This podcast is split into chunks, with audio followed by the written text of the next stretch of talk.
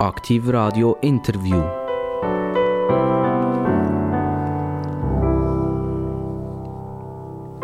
Aktiv Radio, das Interview, wenn es Pip macht, das Interview, das immer besser wird. Das heisst eigentlich, jeder Gast, der kommt, ist wieder besser als der nächste Gast. Aber das Coole ist, dass die Gäste, die schon mal da waren, auch wieder kommen und dann sind die nachher noch besser. Also die Qualität ist eins a. Äh, wir sind jetzt gerade beim etwa dreihundertzwanzigsten Gast in vierzehn Monaten. Und ich muss doch sagen, es macht riesen Spass. Und Spass macht es auch, wenn man jemanden vis-à-vis hat, der so ein bisschen das Gleiche macht, ein bisschen, oder?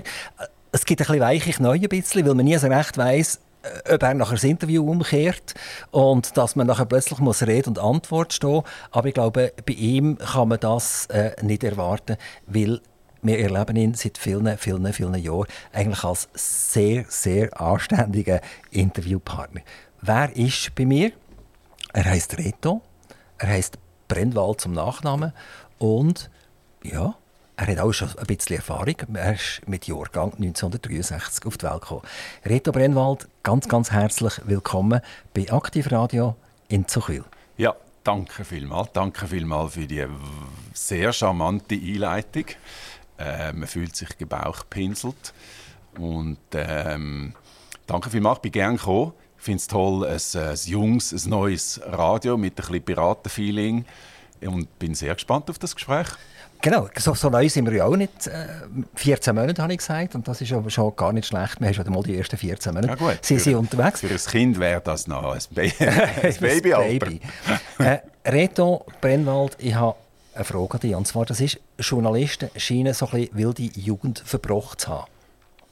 Du bist der X-te, der äh, hier ist, der eine Matur hinter sich gebracht hat, nachher mal irgendein Studium gemacht hat, das vielleicht wieder abgebrochen hat und ein bisschen früher schon in die Journalistenluft hineingeschnuppert hat, plötzlich ein bisschen Radio gemacht, ein bisschen Fernsehen gemacht, vielleicht auch noch etwas geschrieben und du gehörst auch zu dieser Zunft. Genau. Dir hat jetzt auch schon relativ früh den Ärmel reingenommen und du hast parallel zu deinem Studium bereits als Journalist angefangen zu arbeiten. Ja. Was ist der ausschlaggebende Punkt? Es gibt ja vielleicht noch viele Leute, die sagen, ich würde jetzt noch gerne zum Radio X Y arbeiten oder ich würde gerne für die Zeitung schreiben oder ich würde gerne für das äh, Regionalfernsehen arbeiten. Ja. Aber neunundneunzig von hundert schaffen das nicht. Vielleicht, weil sie nicht wirklich genug Pfupf haben, ja, oder vielleicht, weil sie nicht talentiert sind. Was ist bei dir damals passiert? Was war so der erste zündende Funke gewesen, dass du dein Studium nicht fertig gemacht hast und dafür Journalist bist worden? Das hast du äh, sehr gut formuliert am Anfang von deiner Frage, dass äh, man vielleicht ein bisschen wilder eingestellt ist als der Durchschnitt der Bevölkerung. Und das habe ich das Gefühl, das war bei mir der Fall. Ich mag mich sehr gut erinnern, als es am Ende der Sekundarschule darum ging, eine Lehrstelle zu suchen. Und dann ist mein Seklehrer gekommen und hat mir vorgeschlagen, dass ich doch eine Lehre anfangen bei der Winterthur-Versicherung. Und dann ist mir der Laden runter. Und ich habe gedacht, das kann es nicht sein. Sind die verrückt worden? Ich kann doch nicht, ich kann doch nicht an einem Computer sitzen und in ein Büro rein. Ich, hat ich der Lehrer bin... eine Aktie gehabt bei der Winterthur und gefunden, du wärst noch gut dort? Nein, der war ein bisschen verzweifelt, weil der hat auch nicht recht gewusst, was macht man eigentlich mit dem, mit dem Querschläger, mit dem, mit dem Unruhestifter. Ähm, der war ein bisschen ratlos. Und ich habe ganz genau gewusst, dass ich etwas Besonderes wollte. Ich habe keine Ahnung, was das könnte sein. Also ich habe schon gewusst, ich wollte Ähm, neu mit Herren, wo es ein bisschen prickelnd ist, wo es ein bisschen Glamour hat, wo es ein bisschen interessant ist. Sicher nicht in einem null acht fünfzehn Beruf. Ich hatte eine tiefe Verachtung für die, die ich heute sehr hoch schätze, für alle die Menschen, die einen anständigen Beruf machen. Ich habe das furchtbar gefunden. Aber das ist wahrscheinlich auch ein Teil ähm, vom Revoluzzer-Gen, das man hat, wenn man jung ist. Du bist neunzehnhundertachtundachtzig Redakteur geworden beim Regionaljournal Zürich Schaffhausen. Ähm, aber das wird mir ja nicht einfach so, oder? Ich, ich stelle mir jetzt vor, ich würde jetzt läuten beim Regionaljournal äh, und dann würde ich sagen, hey, hör mal, ich bin jetzt der, der Reto Brennwald und ich bin eigentlich ein guter Typ und eigentlich würde ich gerne für euch arbeiten. Ich würde dir sagen, ja, äh, zeig mal, was du schon gemacht hast, mhm, und was ist dein Ausweis und, äh, und sowieso. Ja, das ist, ich weiss nicht, ob das heute noch möglich wäre. Damals war es auf jeden Fall so, dass ich eine Matur im Sack hatte, ein bisschen an der Uni herumgehangen bin und Germanistik studiert habe, mich gerade mit dem mittelhochdeutschen Akzess, also so mit mittelhochdeutschen Gedichten herumgeschlagen habe, Walter von der Vogelweide und Ähnliches. Und parallel dazu hat mich aber eigentlich Tagespolitik sehr interessiert. Und ich konnte dann können als sogenannt freie Mitarbeiter mal mit einem Kollegen mit in den Gemeinderat und in den Stadtrat an Pressekonferenz und hatte das Gefühl gehabt, was mache ich in dem Mittelhochdeutsch? Ich meine, die Post geht jetzt definitiv in die Realität der Leute in dem Land noch jemand anders ab, nämlich dort im Gemeinderat. Und das hat mich sehr gepackt. Und äh, der Kollege hat dann gefunden, ich soll mich doch einfach bewerben, gerade beim Radio D R S. Was ich dann gemacht habe, und die haben äh, mich eigentlich dann ein bisschen belächelt und gefunden. Aber ja, hast du dich so gerade beim Regionaljournal ja, ja. beworben? Ja, ich bin gerade so. Oder, oder beim D R S generell? Nein, beim Regionaljournal. Weil ich bin in Winterthur, ich habe in Winterthur gelebt, bin dort aufgewachsen und es hat dort einen sogenannten Korrespondent gegeben für Winterthur, für das Regionaljournal Zürich Schaffhausen. Und ähm, dort hat man gewusst, dass der seine, seine Position wechselt, dass etwas frei wird, dass sie wieder jemanden brauchen. Und ich bin mich dann vorstellen und dann hat es dann geheißen, ja nein, also so ganz ohne äh, jede Erfahrung geht das nicht. Und dann ist etwas passiert, wo noch viel passiert, wenn du so einen Einstieg hast. Nach ein paar Monaten haben es dann die, die es angestellt haben, die haben es nicht gebracht, sie haben wieder jemanden gesucht, sind auf mich zurückgekommen, haben mir eine Chance gegeben. Ich habe angefangen, die ersten Berichte zu machen. Vollkommen überfordert, wirklich keine Ahnung von Tuten und Blasen, aber unglaublich viel gelernt und habe dann äh, einige Monate, boah, was ist das gewesen, ein Jahr, so einfach als Freie können tätig sein. Wenn du dich zurückerinnerst, bei deiner Anstellungsgespräch bist du da gefragt worden, Reto Brennwald, sind Sie in einer Partei? Sind Sie parteipolitisch? Äh, wie sieht das aus? Nein, das war gar kein Thema. Es ist interessant, dass du fragst. Würden wir das heute fragen? Ich glaube nicht, oder? Ich nehme an, bei der S R G würde man das heute fragen, ja, genau. Mm. Also, also es war nie so gewesen bei oder mir? Sie würden, würden irgendwie im Hintergrund recherchieren und würden herausfinden, wie du denkst, und dann würden sie dich garantiert nicht mehr anstellen. Oder? Ja. Ähm, Du bist nachher weitergegangen, oder nein, ich muss noch etwas anderes fragen, etwas anderes interessiert mich noch. neunzehnhundertneunundsiebzig ist ja der Schawinski auf die Sendung gegangen, oder? Ja. Das war ja so neun Jahre vorher schon gesehen. Und der D R S drei war ja nachher nichts anderes als eine Kampfansage vom Establishment gegen Schawinski, dass jetzt der da darf Radio machen darf, und dann hat man auch noch ein junges Radio gebraucht. Mhm. Wieso bist du nicht zum Schawinski gegangen? Wieso hast du nicht bei dem angeklopft? Ja, Achtung! Ich bin äh, einfach aus dieser Winterthur-Situation zuerst zum, ja, für ich Zeichen, sage ich jetzt, Staatsradio gegangen, habe dann ähm, dort äh, eine Festanstellung bekommen, ich mache jetzt ein bisschen kurz, hätte sogar können weitermachen können, gutes Angebot von D R S drei, habe dann aber gefunden, nein, jetzt gehe ich ein Jahr auf San Francisco, ich habe unbedingt, bevor ich da fest Äh, verankert bei der Schweiz will ins Ausland. Ein tolles Jahr in San Francisco, Englisch gelernt, Schauspielunterricht genommen, Klavier gespielt, äh, gesurft, äh, rumgefahren, gereist. Irrsinnig. Und als ich zurückgekommen bin, war es unmöglich gewesen, zu sagen, so, jetzt gehe ich zurück zum, äh, zu der S R G. Weil das war wirklich nicht das American Feeling gewesen, sondern dann wollte ich zum Roger Schawinski, habe dort angeklopft und habe tatsächlich dann drei Jahre bei Radio vierundzwanzig gearbeitet. Aber wenn ich jetzt so dein Leben anschaue, steht hier neunzehnhunderteinundneunzig Redaktor und Moderator beim Radiosender D R S drei. Ist das äh, falsch? Das ist falsch. Das ist falsch. Oder woher du, hast du das? Oder du weißt es einfach nicht mehr. Auf welchem Kanal hast du das gefunden? Ich weiß es nicht. Ist, ah, nein, nein, weil beim Umsurfen ist gestanden, äh, äh, der, der Reto Brennwald war D R S drei Moderator neunzehnhunderteinundneunzig. Stimmt nicht? Ah, bis. Ja, das war eben so. Gut, ähm, es war so, neunzehnhundertsiebenundachtzig habe ich angefangen als freier Journalist beim Radio D R S damals, Regionaljournal. neunzehnhunderteinundneunzig bin ich auf San Francisco und nachher bin ich drei Jahre zu Radio vierundzwanzig.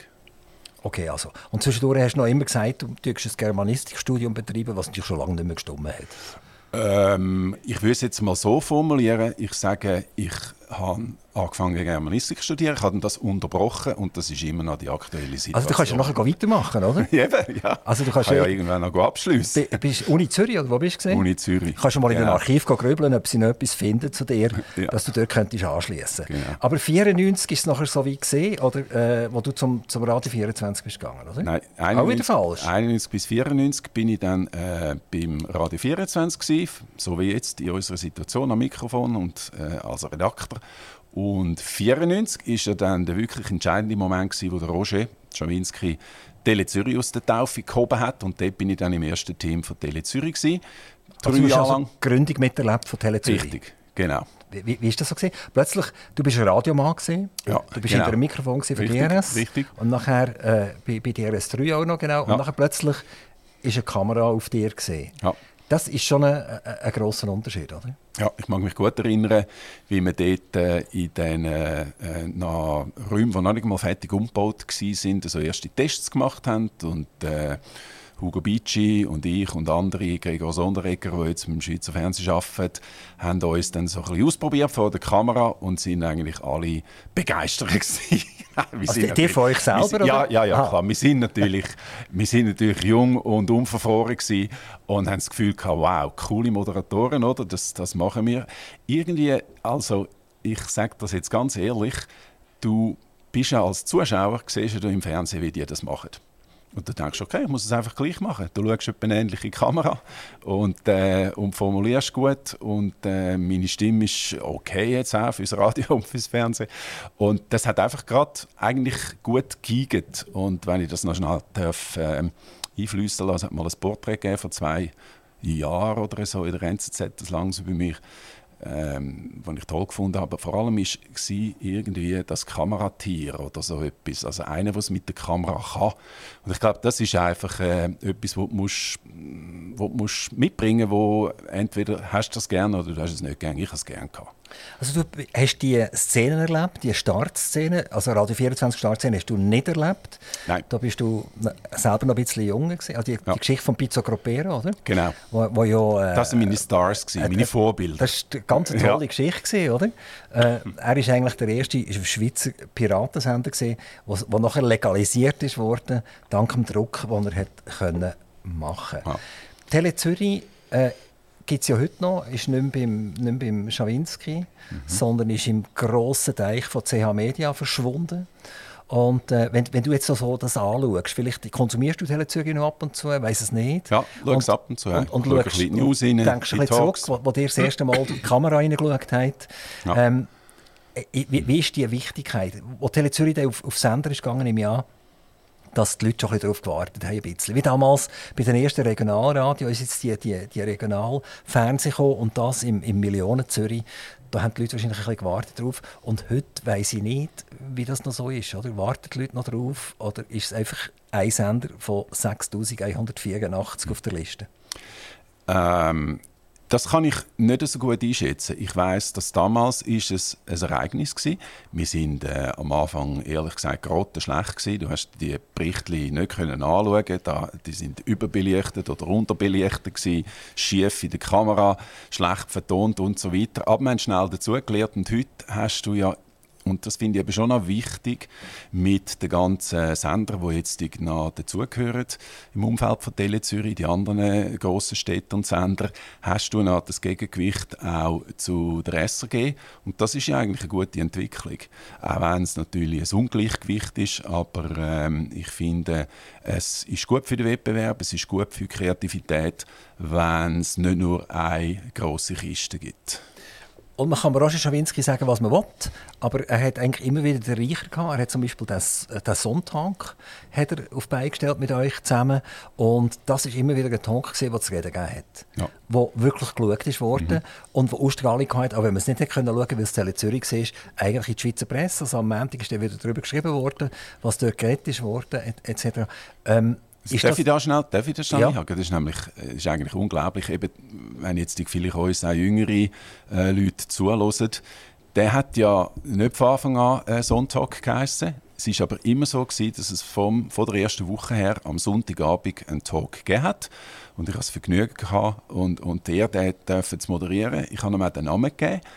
oder der Xavi hat gefragt, äh, was könnte man da für einen Namen nehmen, und ich habe gesagt, man könnte Steinfels live dem sagen, weil wir haben aus dem Steinfels-Areal gesendet, und dann haben wir etwa anderthalb Jahre, zwei Jahre, hat das eigentlich Steinfels live geheissen.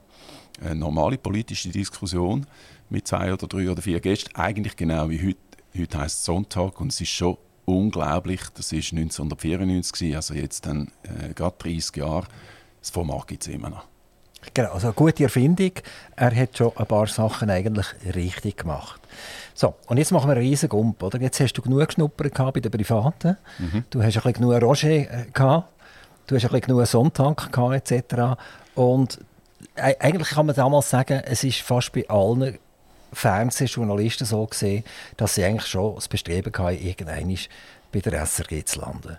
Und äh, da hast jetzt du keine Ausnahme gemacht, sondern du hast das angemacht. Ja.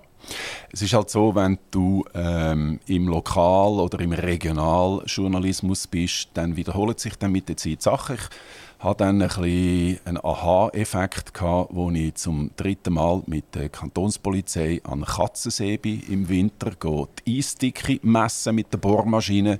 Da habe ich das Gefühl, so, die Berichterstattung, die kenne ich jetzt langsam. Jetzt wäre es vielleicht nicht schlecht, wenn ich mal noch ein bisschen in die grösseren und wichtigeren Dossiers von dem Land hineinsteigen könnte. Weil, wie gesagt, mein Rucksack damals akademisch ist jetzt nicht so wahnsinnig gefüllt gewesen. Und ich wollte seriös arbeiten als Journalist und habe dann direkt bei der Rundschau angeklopft. Also es war eine der Starsendungen, die Rundschau, wo man darauf gewartet hat. Ich glaube, das können wir dann vielleicht später noch ein bisschen darüber reden. Das ist heute nicht mehr unbedingt so, dass man äh, am acht oder am neun äh, mit der Stoppuhr vor dem Fernseher sitzt und darauf wartet, dass äh, der Reto Brennwald die Rundschau moderiert. Aber es war damals so gewesen, und äh, von der Rundschau hat man eigentlich immer wieder erwartet, ah, die greifen Themen an, die spannend sind. Und sie schauen ein bisschen hinter die Kulissen. Wenn du jetzt die Rundschau wieder vergleichst, damals und heute, also ich versuche so ein bisschen herauszukristallisieren, wenn, wenn jemand jetzt Journalist werden will, dann wird er ja in dreissig Jahren dann auch sagen, wie ist es jetzt heute gewesen und wie ist es in dreissig Jahren. Ja. Also die, die Periode, die passiert ist, die Sendung gibt es immer noch, sie hat einen ähnlichen Hintergrund. Hast du das Gefühl, du würdest dich immer noch daheim fühlen bei der heutigen Rundschau? Rein journalistisch schon, weil ich denke, es ist immer noch das Magazin, das investigativ arbeitet, das versucht, Sachen aufzudecken, äh, kritisch zu hinterfragen. Ich finde jetzt in dem Fall auch, dass sich die Rundschau nicht fundamental verändert hat. Das ist jetzt, sagen wir, bei der Arena gibt es grössere Unterschiede, die ich interessant finde. Die Rundschau ist immer noch äh, ein Magazin mit drei, vier guten Reportagen im besten Fall und einem Studiogespräch mit einem interessanten Gast. Bei mir war das auch der Fall. Bei mir ist es noch ein bisschen mehr, so hat man auch gespielt mit dieser Idee vom heissen Stuhl. Also man macht richtig Feuer unter dem Sitz vom Gast, so dass es ein bisschen prickelnd wird. Das war damals aber auch eine Zeit von den deutschen Privatsendern. Das hat explosiv geheissen in Deutschland, und da ist es um Krawall gegangen. Und wir haben dort, äh, vor allem mein Vorgänger, der Hannes Pritschki, hat das auch auf das ausgelegt hatte, und ich bin dann schön in die Fußstapfen hineingestanden. Und hast du dich eigentlich wohlgefühlt bei dem? Also wenn du jetzt jemanden auf dem heißen Stuhl hast und dann, du hast ein bisschen bloggen, oder? Ja. Das hat eigentlich zum Szenario gehört. Ja. Hast du dich wohlgefühlt dabei, oder hast du eigentlich gesagt, eigentlich, sorry, was mache ich eigentlich da? Nein. Ich habe mich eigentlich wohlgefühlt, weil es ist auch so ein bisschen die Narrenfreiheit, die du dort hast, dass du die Mächtigen und Wichtigen ein bisschen peinsacken kannst. Und das hat mir eigentlich nach Hause gut gefallen. Ähm, obwohl ich dann mit der Zeit haben müssen sagen, was machen wir da eigentlich? Wir haben die Leute, die Verantwortung tragen in dem Land, also Wirtschaftsführer oder Bundesräte oder so, denen bisseln wir eigentlich immer ans Bein. Gut, das ist Journalismus, aber letztlich habe ich dann gleich ab und zu gedacht, es ist eigentlich auch nicht so, auch nicht so fair, weil letztlich, eben wie gesagt, sie tragen Verantwortung. Gut, sie haben das wollen, sie sind in dieser Position, sie müssen sich die Fragen gefallen lassen, aber die Journalisten haben es halt schon einfach. Die Journalisten können immer meckern, und wenn es mal selber gegen die Journalisten geht, oh, dann sind wir ja hochempfindlich. G- genau. Also eigentlich sind ja die Leute wenigstens gekommen. Sie hätten ja können sagen, ich komme gar nicht. Ja. Also wir, wir hier bei uns laden ja auch Gäste, weil wir die auch eingeladen haben und gefragt, ob du, ob du vorbeikommen würdest. Und wir haben jetzt versucht, paar Leute aus dem Energiesektor zu bekommen. Also Leute, die verantwortlich sind für das Gas in der Schweiz, mhm. bis mhm. runter in die Regionen, mhm. weil wir haben das ein bisschen angeschaut, wie das aussieht. Und wir, wir finden, es ist mega unfair, was abgeht. Und für unfair in welchem Sinn? Ja, indem der Gaspreis fünfundachtzig Prozent ah, ja, tiefer ja. ist als im September zweitausendzweiundzwanzig. Und das heisst, äh, wir zahlen einfach viermal zu viel für das Gas, oder? Mhm. Genau. Also er ist teurer genau. als, du hast jetzt vorher gesagt, es ist günstiger. Der internationale Gaspreis ja. ist fünfundachtzig Prozent runtergefallen. Aha, und wir zahlen immer noch zu viel. Wir genau. zahlen immer Richtig. noch viermal so Richtig. viel wie vorher. Genau. Du hättest gerne über das Gerät und genau. funktioniert genau. nicht. Und es kommt keiner ans Mikrofon.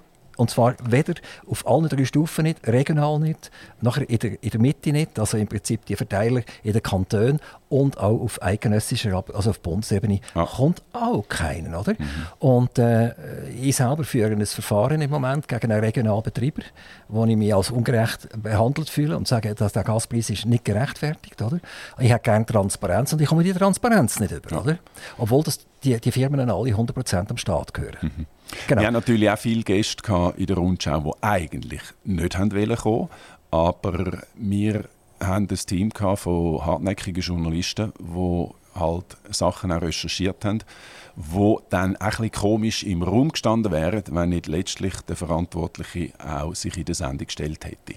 Und die Rundschau hat natürlich durch die nationale Ausstrahlung dann ein Gewicht, das dann schwer war, jeweils zu sagen, nein, ich komme nicht. Also ich hätte dann müssen sagen, wir haben den Herr oder die Frau Y eingeladen, ja. sie hat aber keine Stellung wollen genau. nehmen, oder? Oder gar keine Stellung wollen nehmen. Genau. Aber, aber okay, das ist in einer Sekunde vorbei und vergessen et cetera. Aber wenn er auch kommt tatsächlich und, und sich dem stellt, oder? Eigentlich schon Haut ab, er, mhm. er weiss ja eigentlich, was nicht. erwartet. Oder? Mm, genau. Genau. Darum tue ich das mit meinen Gaspreisen auch jeder Sendung erwähnen, damit ich ein bisschen pisacken kann okay. und vielleicht dann gleich mal irgendwann einer, einer daherkommt und wir dann über die Millionen, die dort gezahlt worden sind, von uns Bürgern in den Nebenkosten, die völlig ungerecht werden. Ich sehe das Problem nicht. Du stellst ja anständige Fragen und lässt dem ähm, Gast auch Zeit, um gute Argumente zu bringen.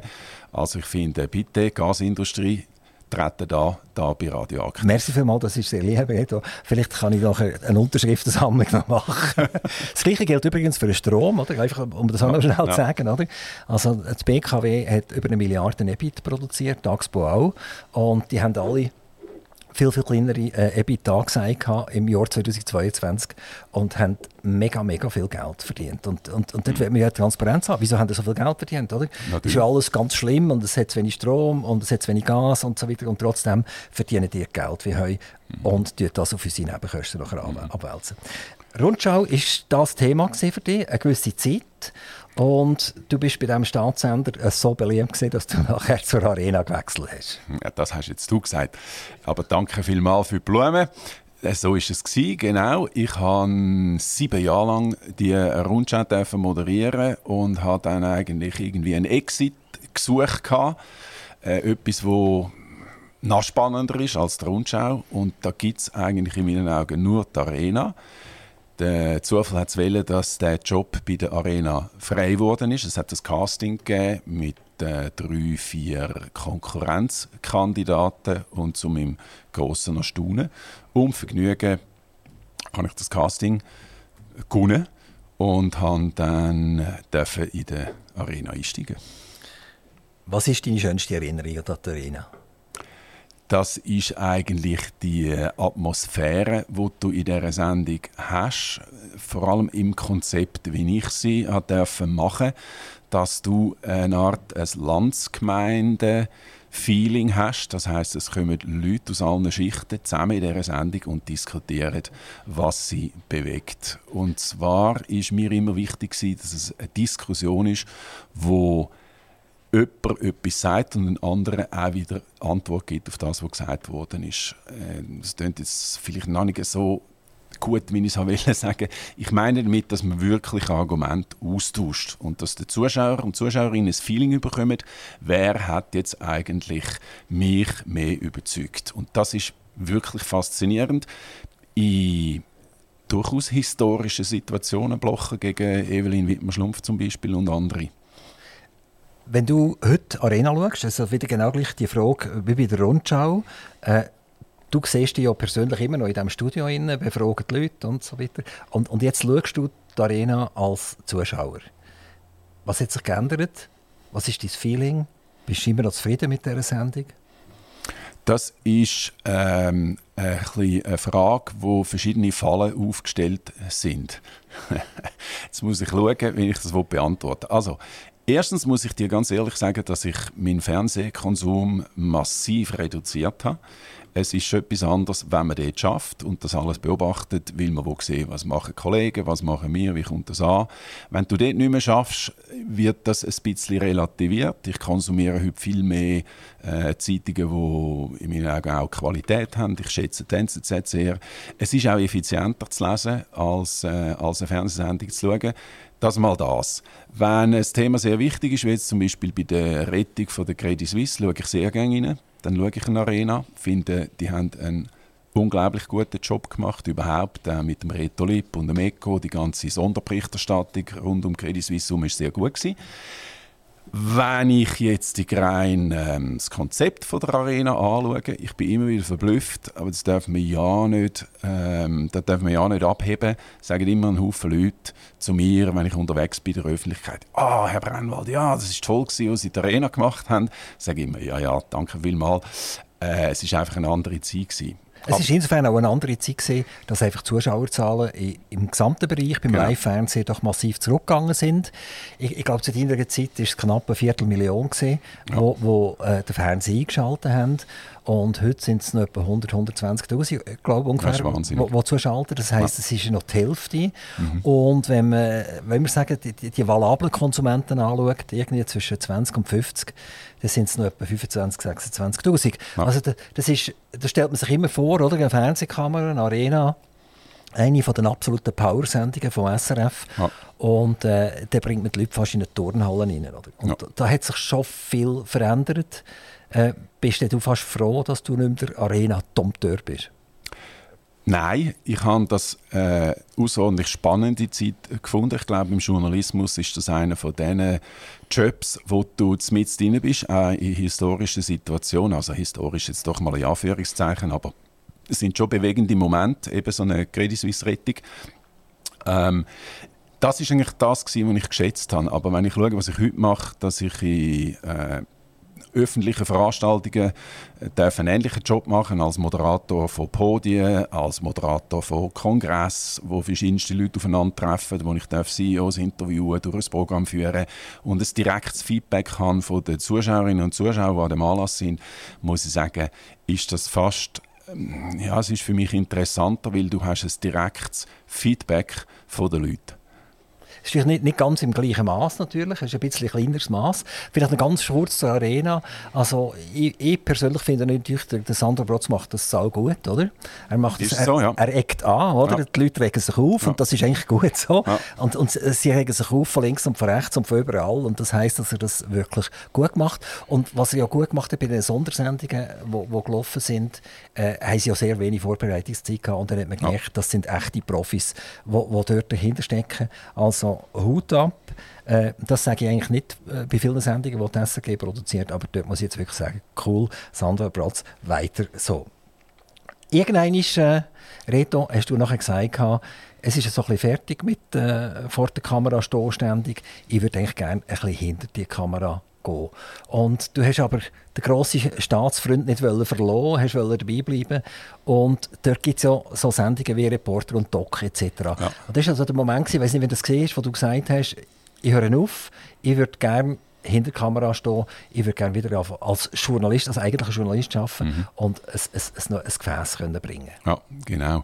Ähm, das war so, gewesen, dass es dort eine unglaubliche äh, Opportunität, eine Chance gegeben hat für die Produktion von einer ganz grossen Reisekiste, die sogenannte Panamericana.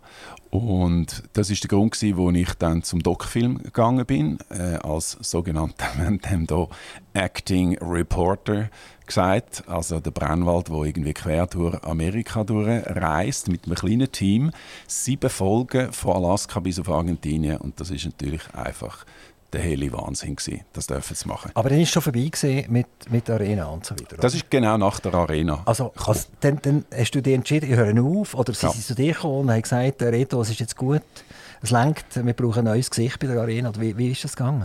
Ähm, es war so, dass das war nach drei, gut drei Jahren war, wo ich mit dem Team zusammen gemerkt habe, wir haben nicht mehr ganz die gleichen Vorstellungen von der Sendung, was äh, das Konzept von der Sendung betrifft.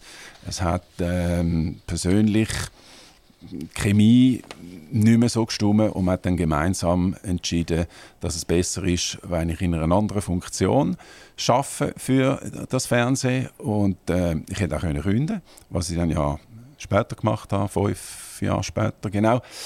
Aber die, das Angebot mit der Panamericana und einem Doc-Film können anzufangen, einmal dem, dieser Fernsehlaufbahn eine neue Farbe zu geben, war einfach zu verlockend gewesen. Und insofern haben wir dort eigentlich für alle dann eine ganz tolle Situation gefunden. Es hat ja die Arena, um jetzt das Thema abzuschließen, relativ viele Moderatoren gegeben. We- weißt du noch alle, wie, wie das gelaufen ist? Ja, fast. Also angefangen hat es klar ja. mit dem Filippo Leutenegger. Filippo Leutenegger, oder? Genau. Also er hat den Sprung- Sprungwert gebraucht, um mit Politik zu nachher letztendlich. Ja. Oder? Und, und ist ja heute immer noch als Regierungsrat, also Stadtrat. Stadtrat. Ja, genau. Stadtrat von Zürich. Genau, das sagt man in Zürich. Ja? Genau. Also nachher ist gekommen, der? Dann ist der Patrick gekommen.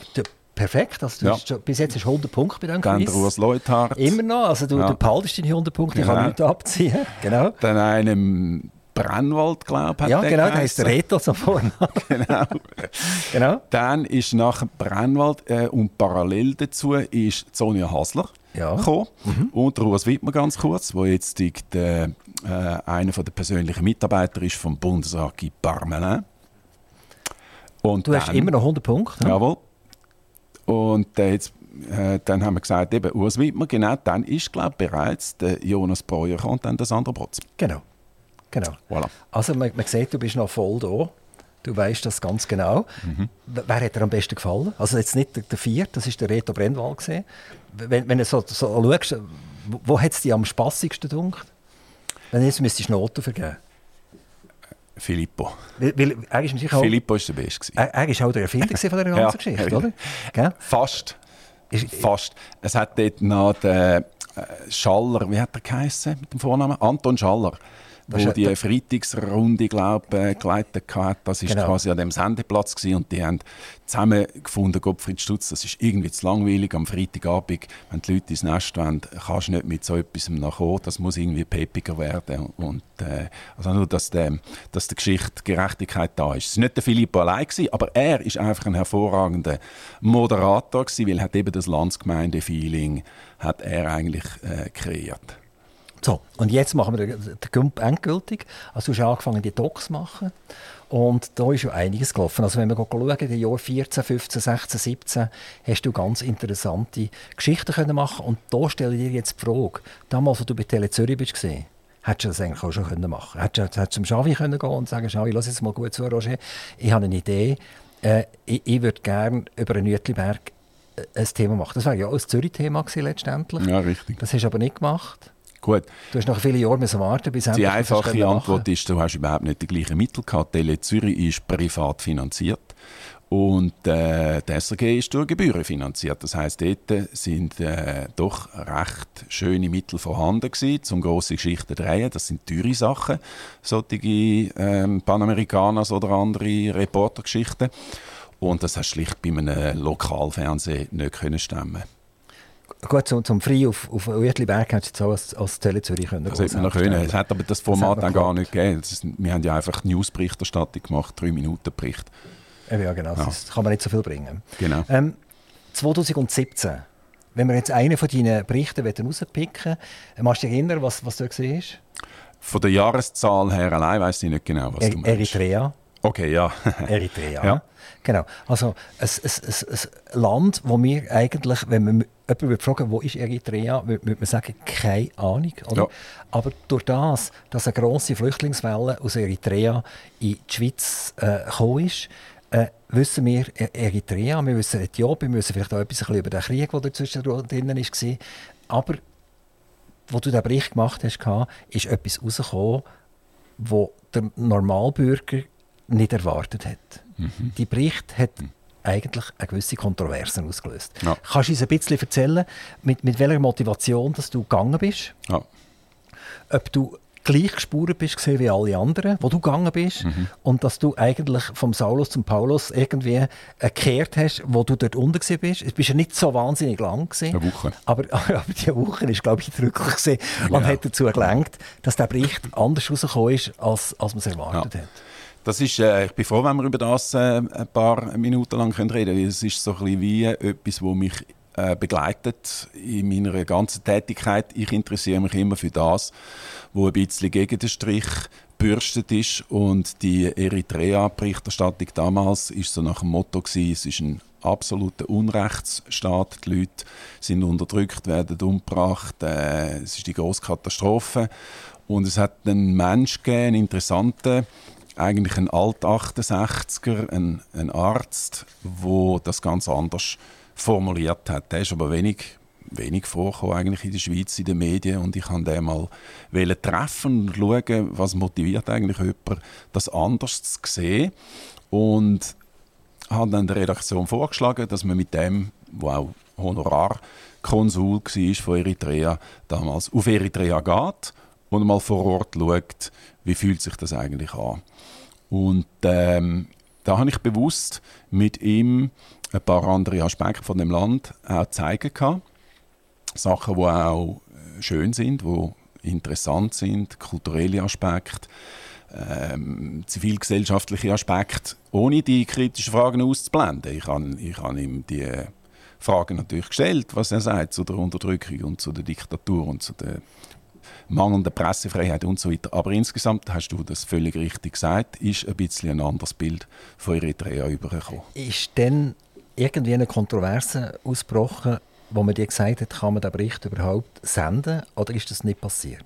Das ist nicht passiert, weil ich bin mir schon bewusst war, dass ähm, man nicht einfach jetzt mit dem Holzhammer kann reinschlagen und sagen, es ist alles Quatsch, was bis jetzt berichtet worden ist.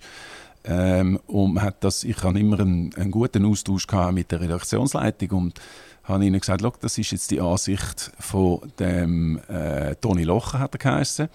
Das ist auch ein Porträt von dem Menschen, seinem Motiv. Und ähm, bis daher kann man gehen. Und das ist auch eigentlich gut angekommen. Kontroverse, wo du sagst, bin jetzt nicht einmal mehr sicher. Ich weiss noch, der Philipp Müller, damaliger F D P-Präsident, hat das mal noch zitiert im Parlament im Zusammenhang mit der Asylbewerbersituation. Das war das Einzige, das ich jetzt noch. Du hast schon eine sehr andere Position wahrgenommen. Also, du hast einmal gesagt, die Missstände sind nicht so gravierend, wie man das hier berichtet. Also ja. Du bist im Prinzip deinen Journalisten, Kollegen, ein bisschen vor der Karre gefahren und hast gesagt, was ihr hier schreibt, stimmt eigentlich nicht. Es wird nachher auch die Gesprächspartner mal zitiert, die gesagt haben, die sind auch noch nie in Eritrea gewesen und die wollen vermutlich auch gar nie nach Eritrea gehen, ja. um wirklich zu schauen, wie es wirklich ist. Oder? Und du hast eigentlich auch durch die Blume damals gesagt, es sind eigentlich primär Wirtschaftsflüchtlinge und nicht politische Flüchtlinge. Also die werden nicht wirklich verfolgt. Wir wissen, sie hätten vermutlich in die Armee gehen und die nicht in die Armee gehen. Ja. Aber, aber wenn, wenn ich in der Schweiz nicht in die Armee gehen und abhauen, oder? Dann habe ich nachher auch ein Problem. Das ist vielleicht nicht ganz, nicht ganz gleich vermutlich. Äh, äh, wahrscheinlich sind, sind die Reaktionen nicht ganz genau gleich. Aber trotzdem, also du hast dort schon die, das erste Mal so ein bisschen aus der Decke gewagt ja. und gesagt, ich, Brennwald, sage jetzt, wie es eigentlich wirklich ist. Da hast du vollkommen recht. Äh, es ist aber nicht so, dass ich quasi gefunden habe, meine Journalistenkollegen erzählen etwas, das nicht stimmt. Aber ich, und das ist eben bei anderen Themen auch der Fall, Hans, ähm, oder es, es tut mich dann reizen und anspornen, wenn ich das Gefühl habe, es wird nur ein Teil vom ganzen Bild zeigen. Und es gibt vielleicht noch das eine oder andere Mosaiksteinchen, wo man dem Bild müsste dazufügen. So, und hat es vielleicht Leute gegeben, die haben damals gesagt, Reto Brennwald, das ist unerhört. Und das unerhört, hast du nachher gesagt, das bleibt mir in den Ohren und im Kopf. Ja. Und hast gedacht, jetzt werde ich eigentlich wirklich etwas mal machen, was wirklich unerhört ist. Ja. Und du hast ja gefunden, ich werde jetzt gerne das noch ein bisschen steigern. Und ich werde eigentlich die, sagst du? die, die, die, Volk, die Volkesmeinung noch ein bisschen mehr drangsalieren. Und dann ist die Covid neunzehn Pandemie gekommen. Ja. Genau. Und dort würde ich sagen, dort hast du schon noch mal ein Briquet zugelegt. Ja. Dort hat Reto Brennwald noch mal eigentlich deutlicher gesagt, wie er denkt, wie er fühlt. Und es ist zu diesem Film gekommen, dem, zu einem Dokumentarfilm, und der heisst «Unerhört». Genau. Ähm, dort hast du so ein bisschen alles kritisiert, was es zu kritisieren gibt. Total. Du, du, du bist auf, auf der Seite, man hat ja gesagt, du bist äh, mit, mittlerweile auch ein halber äh, ein Lügner. Oder? Ja. Du tust im Prinzip alles lügen. Ich denke lügen, eigentlich, was du dass der, der flach ist, oder? Ja, genau. Ja, Ge- ja genau. genau. Und äh, du bist zum absoluten Massnahmenskeptiker deklariert worden. Und äh, obwohl du eigentlich, du, du hast Leute äh, interviewt, das sind staatsrechtliche Ärzte et cetera. Also du hast ja nicht einfach deine Meinung weitergegeben. Du könntest das in so einem Bericht in, indem du das einfach so zusammenschneidest, dass alle, die etwas anderes sagen, die kommen gar nicht vor und so weiter. Ja. Aber das, vermutlich ist das nicht so gesehen. Ähm, hast du dann weichlich neu gehabt? Also, wo, wo du wusstest, der Bericht wird jetzt gesendet, oder? Ist, ähm, wie ist ich habe weichlich neu bekommen, wo ich nachher gesehen habe, was der Film auslöst. Mein Ansatz war ja ein einfacher. Ich habe gefunden, Angst ist kein guter Ratgeber. Die Leute sind sehr verängstigt, auch geschürt durch die Berichterstattung in den Medien. Man hat davon geredet, dass Säuglinge jetzt an Covid sterben. Und die wissenschaftliche Datenlage hat das überhaupt nicht gestützt. Ich hatte das Gefühl, es ist auch nicht in Ordnung, wenn man die Leute, die äh, das Ganze kritisch anschauen, einfach pauschal als Corona-Idioten, Covid-Idioten bezeichnet und Corona-Lügner. Ich bin dann einmal an eine Demo gegangen, um mir ein Bild zu machen, was das für Leute sind. Ich habe dort zu meiner Überraschung festgestellt, dass das ein Haufen selbstständige Leute sind, die unternehmerisch tätig sind, KMUler.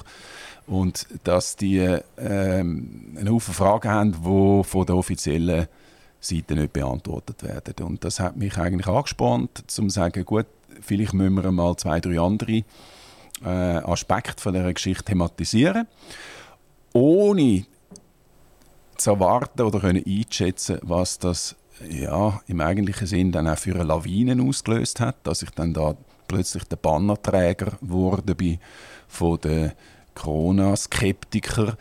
Und ähm, das war eigentlich nicht beabsichtigt gewesen. Was ja ganz spannend ist, damals war das der ganz grosse Aufreger gewesen, oder? Also ja. Wir haben alle gefunden, der Reto Brennwald, den müssen wir jetzt kreuzigen, den müssen ja. wir entsorgen, den darf man nie mehr von einem, von, ist jetzt irgendwie durchgeknallt. Den darf nicht mehr von einem Mikrofon und schon gar nicht von einer Fernsehkamera, ja. Also den müssen wir jetzt loswerden auf eine ja. Art. Wenn man jetzt diesen Film heute anschaut, also wo wir alle so ein bisschen beruhigt sind und vielleicht nicht mehr ganz so extrem denken und wieder miteinander reden, was wir ja lange nicht mehr gemacht haben, dann könnte man ja hinter vielen von diesen Aussagen tatsächlich ein Höckchen machen. Ja.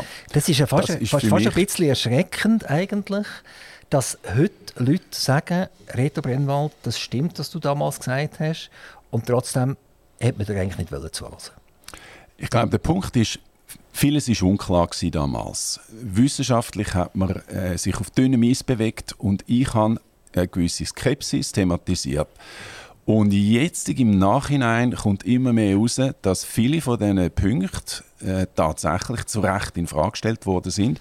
Du wirst morgen, glaube ich, in der N Z Z einen Leitartikel lesen von Eric Guyer, vom Chefredakteur, der genau zu diesen Schlüssen kommt. Man weiss, dass heute nicht eindeutig ist, wie wissenschaftlich das ein Lockdown tatsächlich war. Ganz sicher sind Schulschliessungen wahrscheinlich übertrieben gewesen, haben nichts gebracht. Ähm, was haben wir noch gehabt? Impfung von jungen Leuten ist nicht sinnvoll gewesen und so weiter. Das sind ja Punkte gewesen, die ich angesprochen habe, ohne dass man damals gewusst hat, ja, es ist so oder nicht. Aber ich habe einfach kein gutes Gefühl gehabt. Das Gefühl gehabt, das, das ist gefährlich, wenn wir da alle in eine Richtung rennen. Wenn wir eigentlich das ein bisschen auf die Basis abbrechen, die ganze Geschichte. Es hat doch etwas mit Versicherungsmentalität zu tun. Der Mensch hm, heute, genau. Und vielleicht gehöre ich auch dazu, ich weiss es nicht, möchte gerne jeden Damage können versichern. Das heisst, ich bin bereit, eigentlich fünf Franken zu zahlen, wenn ich es nachher tätsche, dass ich zehn Franken zurückbekomme. Ja. Und, und wenn wir jetzt Corona ein bisschen Revue passieren, dann hat ja, sei jetzt das die Regierungen, äh, sei das die Industrie, die so Stoffe produziert hat, äh, oder sei das Presse oder wer auch immer, hat auf dem Klavier gespielt von dieser Versicherungsmentalität. Also du musst den Leuten zuerst mal Angst machen. Und nachher, wenn die Angst genug gross ist, dann hast du eigentlich alle im Sack, oder? Dann kannst du so manövrieren nach Belieben. Ja. Also es tönt nach ganz schlimmer Manipulation, wobei ich jetzt nicht ausgedrückt habe, dass das tatsächlich so war. Aber äh, wenn, wenn die Menschheit nicht so wäre, dass man von allem und jedem immer eben weichlich neu bekommen und Angst haben, dann könnte man solches Zeug erzählen und dann könnte ja der eine oder andere sagen, du, mir ist das eigentlich gleich. Jetzt geht zum Beispiel Covid neunzehn, dann werde ich halt krank, oder? Hm. Dann gehe ich halt eine Woche ins Bett. Klar wird es wird, Tote geben, klar wird es tragische Elemente geben, aber wenn man alles hinterdenkt hat, hat doch jeder Einzelne für sich den Entscheid selber fällen können. Darum sage ich eben, Angst ist kein guter Ratgeber. Es ist ein Drama für jeden, der gestorben ist in dieser Zeit. Und das tut mir unglaublich leid. Ich habe mir vorgestellt, wenn meine Eltern gestorben wären in dieser Zeit, die sind auch um die achtzig. Das ist ein Drama. Aber wir sind Journalisten, wir müssen das ganze Bild zeigen. Und das Bild bedeutet auch auf der anderen Seite Firmen, die Konkurs gegangen sind, Leute, die ihre Existenz verloren haben, Kinder, Jugendliche, die heute psychische Probleme haben und so weiter. Und ich habe immer die Meinung vertreten, bitte thematisieren die Kehrseite der Medaille, weil das ist auch menschliches Leid, das muss man ebenfalls in die Gesamtrechnung einbeziehen. Und das hat überhaupt nichts mit Verschwörung oder mit äh, Flat Earthler und so weiter zu tun gehabt, oder mit dem Bill Gates, sondern das sind Fragen gewesen, die du in meinen Augen als Journalist musst stellen. Es poppen immer wieder Nachrichten auf, gerade kürzlich wieder, dass es tatsächlich wieder eine neue Corona-Variante gegeben habe, ja, mit dem Namen X Y zwei neun eins dash vierundachtzig. Mhm. Und die sind jetzt besonders gefährlich. Ähm, aber es sind schon noch eine Randerscheinungen, oder? Also es nimmt fast niemand mehr zur Kenntnis. Ja. Kann man noch ja sagen. Genau. Okay, jetzt gehen wir wieder ein bisschen zurück. Das ist im, im zwanzig zwanzig hast du das gemacht, äh, also im, im Höhepunkt von der Brisanz. Und äh, gehen wir schnell ins Jahr zwanzig fünfzehn zurück. Also wir gehen ganze äh, acht, neun Jahre, springen wir jetzt zurück zum Patrick Lyotard Vogt. Da schmunzelst du ein bisschen. ähm, Das ist ein begnadeter Verkäufer seiner selbst. Den kannst du auch mal einladen. Er ist ein interessanter Typ. G- Gibt es den immer noch? Ja, ja, ja, ja, ja. Ist er immer noch am Tun? Ja, ja. Er ist, also, glaube ich, gar nicht so unerfolgreich. Äh, du verfolgst ihn also immer noch, also nicht im, im Sinn von Stalken, ah, sondern... Nein, nein, ich sehe ihn ab und zu auf den sozialen Medien. Okay, also... also ich, Ich weiss nicht, ob das in deinem Bericht war, oder ich habe sonst mal gesehen, irgendwann hat er ein Parfum erfunden, irgendwann hat er dieses gemacht und jenes gemacht, einmal hat er alle Sternchen weltweit zusammengebracht, auf irgendeiner Plattform im Internet, äh, ist an die Börse gegangen damit, glaube ich sogar. Mhm. Äh, kein Mensch weiss, ob die Aktien überhaupt gehandelt werden oder nicht. Aber doch, doch, a small world. A small world, ja. ja. ja. ja ha, hast du Aktien? Nein. Hast du keine gekauft? Nein. Hat er dir nicht eine geschenkt damals? Also du hast, wenn du den Bericht gesehen hast, dann hast du gesehen, dass ich immer ein bisschen auch wieder ein paar Fragen gehabt gegenüber äh, ihm und seinem Geschäftsmodell. Aber weißt du, ist das in deinem Bericht drin gewesen, wo man auch... Äh, zu ihm heim ist gegangen, äh, privat, in die Elternvilla reingesehen hat. Mhm. Ähm, man hat, man hat äh, ihn als Erbe, als Nestle-Erbe bezeichnet. Ja, und das so ist weiter. Ja falsch. Ist, ist das auch falsch? Ja, das ist falsch. Also, ja. Siehst, auf jeden Fall, als ich nachher die Bilder gesehen habe von, dem, von dieser wunder riesengroßen Villa, bin ich fast enttäuscht gewesen. Das war einfach ein, ein besseres Wohnzimmer. Ja, ja. Und ein bisschen, genau. Na ja, okay. Genau. Also irgendwie hat der, der Mensch einen Nimbus um sich herum aufgebaut, der vermutlich äh, ja, gar nicht gerechtfertigt war. Genau. Ich war ja in der Karibik mit ihm. Ich muss sagen, er ist ein Jungunternehmer, ein schillernder Jungunternehmer, der ein bisschen in der Kritik gestanden ist, dass, äh, dass ein bisschen viel leere Luft in seinem Businessmodell ist. Und ich bin dann das anschauen in der Karibik, wo er beteiligt war an einem neuen Resort. Und das war eine faszinierende Woche, wo er zum Beispiel den Premierminister eingeladen hat zum Mittagessen. Das musste er das erste Mal arbeiten. Er hat dann übrigens später einen Diplomatenpass bekommen von Saint Kitts und Nevis und kann jetzt mit dem Diplomatenpass in der Weltgeschichte umreisen. Mit erleichterten Bedingungen. Er ist ein äußerst charmanter und gewitzter Unternehmer. Und ist genau so, ja, gehört in die Reihe von Figuren, die ich halt interessant finde, die nicht null acht fünfzehn Figuren sind, wo man vielleicht auch ein bisschen kritisch muss anschauen muss. Aber immerhin, weißt du, muss ich sagen, es sind Leute, die etwas wagen. Und die haben grundsätzlich meine Sympathie. Ja, aber es wird immer gerade von null auf hundert aufgedreht. Ja. Ich hatte kürzlich den, den Claudio Righetti hier bei mir am Mikrofon. Ich weiß nicht, ob du ihn kennst. Ja. Er, er ist vor allem im Raum Bern ist er tätig. Er macht ja. das seit Hock, aber ja, ja. auch in Zürich und in mhm. Basel. Ähm, ah, ein und, toller Typ. Und er ist auch, also ich habe mir erzählt, er ist, er ist einfach mal auf, auf Paris geflogen und hat dort da, der Amanda Lear mehr oder weniger angepasst und hat die nachher dazu gebracht, dass sie an seine Italien... Äh, Ausstellungen unterstützt hat und B gerade selber mit ihren Bildern. Und, und das ist nachher so einer langjährigen Freundschaft geworden und er hat mehrere Ausstellungen gemacht. Aber den Mut musst du zuerst mal haben. Ich habe gesagt, hey Claudia, du bist aber schon ein frecher Sieg. Das ist, das ist ja unglaublich, oder? Ja. Hat jeder den Mut gehabt, einfach irgendwie nach Paris zu fliegen und, und nach der Amanda Lear zu fragen?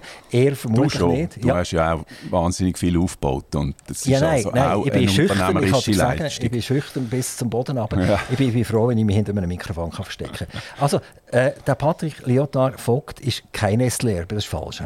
Das ist so, dass seine, äh, sein Grossvater und glaube sein Urgroßvater haben in der Generaldirektion von Nestle geschafft. Sie sind also angestellte Manager gewesen, haben dort sicher sehr gut verdient, aber sie haben, und sie haben wahrscheinlich auch Aktien gehabt, aber sie sind nicht jetzt irgendwie im Mehrheitsbesitz von Nestle gewesen und durch das ist er ein sogenannter Erbe von dieser Firma. Das aber, kann man nicht behaupten. Aber vermutlich hat er das selber gestreut, das Gerücht, oder? Das hat ihn wieder äh, äh, um siebenundvierzig Punkte höher aufgebracht. Da oder? Schweigt des Sängers Höflichkeit. Okay, also wir, wir reden nicht mehr darüber. Aber du bist nachher zum nächsten übergegangen, ein Jahr später.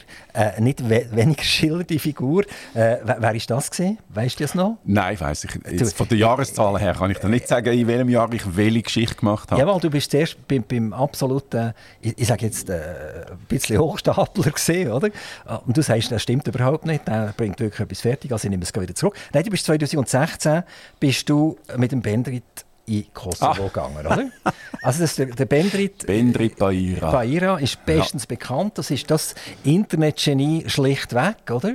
Mit seinen Ab, oberkomischen Beiträgen im Internet. Äh, er ist ein bisschen zu viel und schnell Auto gefahren und ein bisschen und zu viel vom Rücksitz Sitz, und ja, so weiter. Genau. Und das hat ja dazu geführt, dass er jetzt äh, auch noch zu Kreuzen getragen ist worden äh, von einem Gericht und dass er verurteilt ist worden für das. Also, na, nachdem du dort in der Karibik umgekreuzt bist, hast du gedacht, jetzt gehen wir mal in Kosovo. Wie hast du das gesehen? Genau. Wie viel Zeit haben wir eigentlich schon ja. verplaudert und wie viel haben wir noch, wenn ich darf fragen? Es reicht noch. Ach komm jetzt, ein Nein, genauer. es reicht, es reicht. Ich hatte jetzt gefragt, wie das war mit dem Band. Einfach, du darfst nicht ausschweifend werden. Okay, also. Aber reden wir dann auch noch ein bisschen über die Gegenwart oder nur über die Vergangenheit? Äh, das ist ja die Vergangenheit, die deine Gegenwart prägt, oder? Die prägt meine Gegenwart, aber meine Gegenwart ist auch meine Gegenwart. Also, sag jetzt schnell also zum Pendrit. Pendrit habe ich äh, sehr interessant gefunden, weil ich finde, dass die ganze Ausländerdebatte in der Schweiz ein bisschen verhärtet und verhockt ist. Es ist äh, entweder äh, bist du äh, ausländerkritisch oder du bist äh, verharmlosend. Das stört mich immer so, das, das Pauschalisierende. Und ich habe gefunden, der ist interessant, weil der macht auch Witz über seine eigene Kultur, über die, über die Kosovo-Albaner und thematisiert alle diese Sachen von Gewalttätigkeit und anderem. Aber eben lustig. Und da äh, habe ich gefunden, das machen wir, da machen wir ein Porträt mit ihm auf äh, in Kosovo, so muss ich sagen, zu seinen Eltern. Ich habe dort dürfen, äh, ein Zimmer beziehen, im Haus von ihnen, mit ihnen ein bisschen leben. Das ist immer toll, wenn du so als quasi Embedded Journalist ganz nah bei den Leuten bist, mit deiner kleinen Kamera. Dann hast du auch die guten Szenen. Und das ist eigentlich von A bis Z eine tolle Erfahrung. Ich muss sagen, dass ich im Kosovo war, neunzehn gerade in den ersten Jahren nach dem Kosovo-Krieg, nach dem Balkankrieg, in der Rundschau als Reporter. Und immer schon gefunden habe, den Kosovo als Land mit den Leuten, die dort sind, Äh, ist nicht ganz vergleichbar mit den allenfalls gewissen negativen Seiten, die wir in der Schweiz erleben. Die Leute dort sind sehr freundlich, sind sehr zuvorkommend, sind äußerst gastfreundlich und genau so habe ich es erlebt. Nach dem Pendrit willst du jetzt eigentlich zur Realität übergehen. Du hast recht, also ich bin natürlich immer sehr gespannt über die Historie der Menschen. Das fasziniert mich. Mhm. Wieso ist der Mensch heute das, was er eigentlich ist? Ja. Und das hat natürlich mit der Historie viel zu tun. Du hast dein Berufsleben am Journalismus verschrieben und jetzt hast du eigentlich die Zeit gekehrt. Du bist immer noch ein bisschen dabei, indem du immer noch einen Talk hast, äh, wo, wo du führst, der mega spannend ist. Aber du bist jetzt eigentlich dein eigener Unternehmer geworden. Ja, genau. Ist, ist, ist das aus der Altersweisheit ist das rausgekommen? Nein, ich war siebzehn Jahre äh, fest angestellt gewesen, beim Fernsehen S R F und hatte das Gefühl gehabt, ich will jetzt eigentlich noch etwas anderes machen. Ich habe äh, auch gesehen, dass es in der Privatwirtschaft für mich äh, Möglichkeiten gibt. Im äh, Bereich von der Moderation, wie ich schon gesagt habe, von äh, Live-Kisten. äh, auch im Bereich von der rhetorischen Beratung, Kommunikationstraining, Auftrittstraining, Medientraining, dass es dort äh, einen Haufen Bedarf gibt und dass ich dort einiges mitbringen kann. Und es ist eigentlich auch klar gewesen, dass ich weiterhin einen Film machen kann, sei es fürs Fernsehen im Mandat. Und darum habe ich eigentlich die Sache einfach auf den Kopf gestellt, habe es umgekehrt gemacht, bin selbstständig seither und ja, habe nach wie vor eine Fernsehsendung. Also die Welt ist wegen dem nicht zusammengebrochen, im Gegenteil, ich habe jetzt viel mehr Freiheiten. Zu dir kommen Leute, die vor einer Kamera müssen, beispielsweise. Also sie haben keine Ahnung, wie man sich benimmt vor einer Kamera. Also nicht, weil sie jetzt keine gute Kinderstube hatten, sondern einfach, weil eine Kamera natürlich gewisse Sachen einfach schlichtweg nicht verzeiht. Ja. Ähm, das ist ja du selber müssen lernen. Du hast ja. Bei Tele Zürich hast du gesagt, sie sind über- und unterbelichtet gewesen. Mhm. Nicht nur als Journalisten, sondern effektiv im Licht, physikalisch. Genau, ich habe es eher so gemeint. Und äh, jetzt tust du im Prinzip die lange, lange Erfahrung mit dem Flirt ja. von der Kamera gibst du an Dritte weiter. Mhm, genau. Ist das manchmal ein ganz komisches Gefühl, dass irgendeiner zu dir kommt, der im Rampenlicht steht, wo wir alle äh, wollen hören, was er sagt. Mhm. Und jetzt musst du dem eigentlich das A und das B beibringen. Das ist vor allem ein interessantes Gefühl. Und als ich das die ersten paar Mal gemacht habe, hatte ich grossen Respekt von den Leuten, die viel Verantwortung tragen, an der Spitze eines Unternehmens stehen oder ab und zu auch jemand, der vielleicht in die Politik will. Und ich musste aber erkennen, dass meine Expertise, mein Know-how als Fernsehmacher meinen Kunden sehr viel bringt. Weil sie können vieles, aber sie haben gar keine Ahnung, wie das ist, wenn man in ein Fernsehstudio muss oder da an ein Mikrofon im Radio. Und da kannst du ihnen als externen Berater sehr viel mitgeben. Und es hat zwei Seiten. Das eine ist, was sie sagen, wie sie es sagen. Und das andere ist halt dann ja tatsächlich, wie kommst du über auf einem Fernsehschirm. Was ist so der Hauptfehler, den die Leute machen? Jetzt zum Beispiel am Mikrofon. Ähm, eben, gehen wir vielleicht die beiden Sachen an. Äh, inhaltlich überschätzt man das, was bei den Leuten am Schluss ankommt. Du musst einfach und klar und pointiert kommunizieren. Du musst dir bewusst sein, dass du wenig Zeit hast, dass die Aufmerksamkeit von der anderen Seite sehr äh, verzettelt ist, sage ich einmal. Und von dem her musst du, darfst du nicht zu viele Ansprüche haben an Komplexität. Reto Brennwald, wir sind jetzt wirklich am Ende. Es hat nicht mehr weit gelangt für die Realität. Aber wenn ich dich jetzt noch frage, was hast du auf dem Herzen? Was würdest du gerne zu deinen Gunsten oder zugunsten von der Bevölkerung oder zugunsten von Radio und Fernsehen, was willst du gerne unseren Zuhörern noch sagen? Boah. Ich würde sagen, es ist ähm, ein Anliegen von mir, dass wir in der Debatte miteinander, so wie wir es zwei jetzt das gerade machen, unsere Argumente austauschen und dass wir nicht in unseren Blasen uns bewegen, wo wir uns selber bestätigen können, sondern die Schwierigkeit ist ja, dass wir mit Leuten reden, die halt anderer Meinung sind, dass man das aber mit, ja, mit Anstand macht. Und dass es um das Argument muss gehen. Nicht, woher kommt jetzt der? Ist jetzt der bei der JUSO oder ist er bei der S V P oder was weiß ich? Ist er ein Banker, der sowieso schon verdächtig ist? Nein, ich glaube, wir leben in einer Welt, die ein bisschen vergiftet ist von der Atmosphäre her. Und es ist ganz wichtig, dass wir wieder an den Tisch hocken miteinander oder stehen, wie wir zwei jetzt, und miteinander schnurren. Wir leben in einer Welt. Also, wir machen ja die Welt selber, oder? Also, wir sind selber eigentlich giftig, oder? Die Welt kann eigentlich relativ wenig dafür. Ja, gut, aber wir sind, genau, wir sind ein Mosaiksteinchen in dem Ganzen. Ja. Wir müssen unseren Teil dazu versuchen zu leisten. Eine Kuh und, und, und eine Fliege gehört ja auch letztendlich zu dieser Welt. Ja, okay. Die Frage ist jetzt noch, bist du Kuh oder bin ich? Ja, ich, ich, Fliege? Ich, ich, ich, ich, ich, ich bin das Wespe. Okay. Reto Brennwald, ganz, ganz herzlichen Dank, dass du zu uns nach Zuchwil ins Studio von Aktiv Radio gekommen bist. Es war eine ganz spannende Tour d'Horizon gewesen. Äh, vor allem vielleicht für die, die die noch nicht so gut kennt haben, wieder mal zu hören, was steckt eigentlich hinter Fernsehen, Radio und Journalismus. Ganz, ganz herzlichen Dank und toi, toi, toi. Danke vielmals. Aktiv Radio Interview.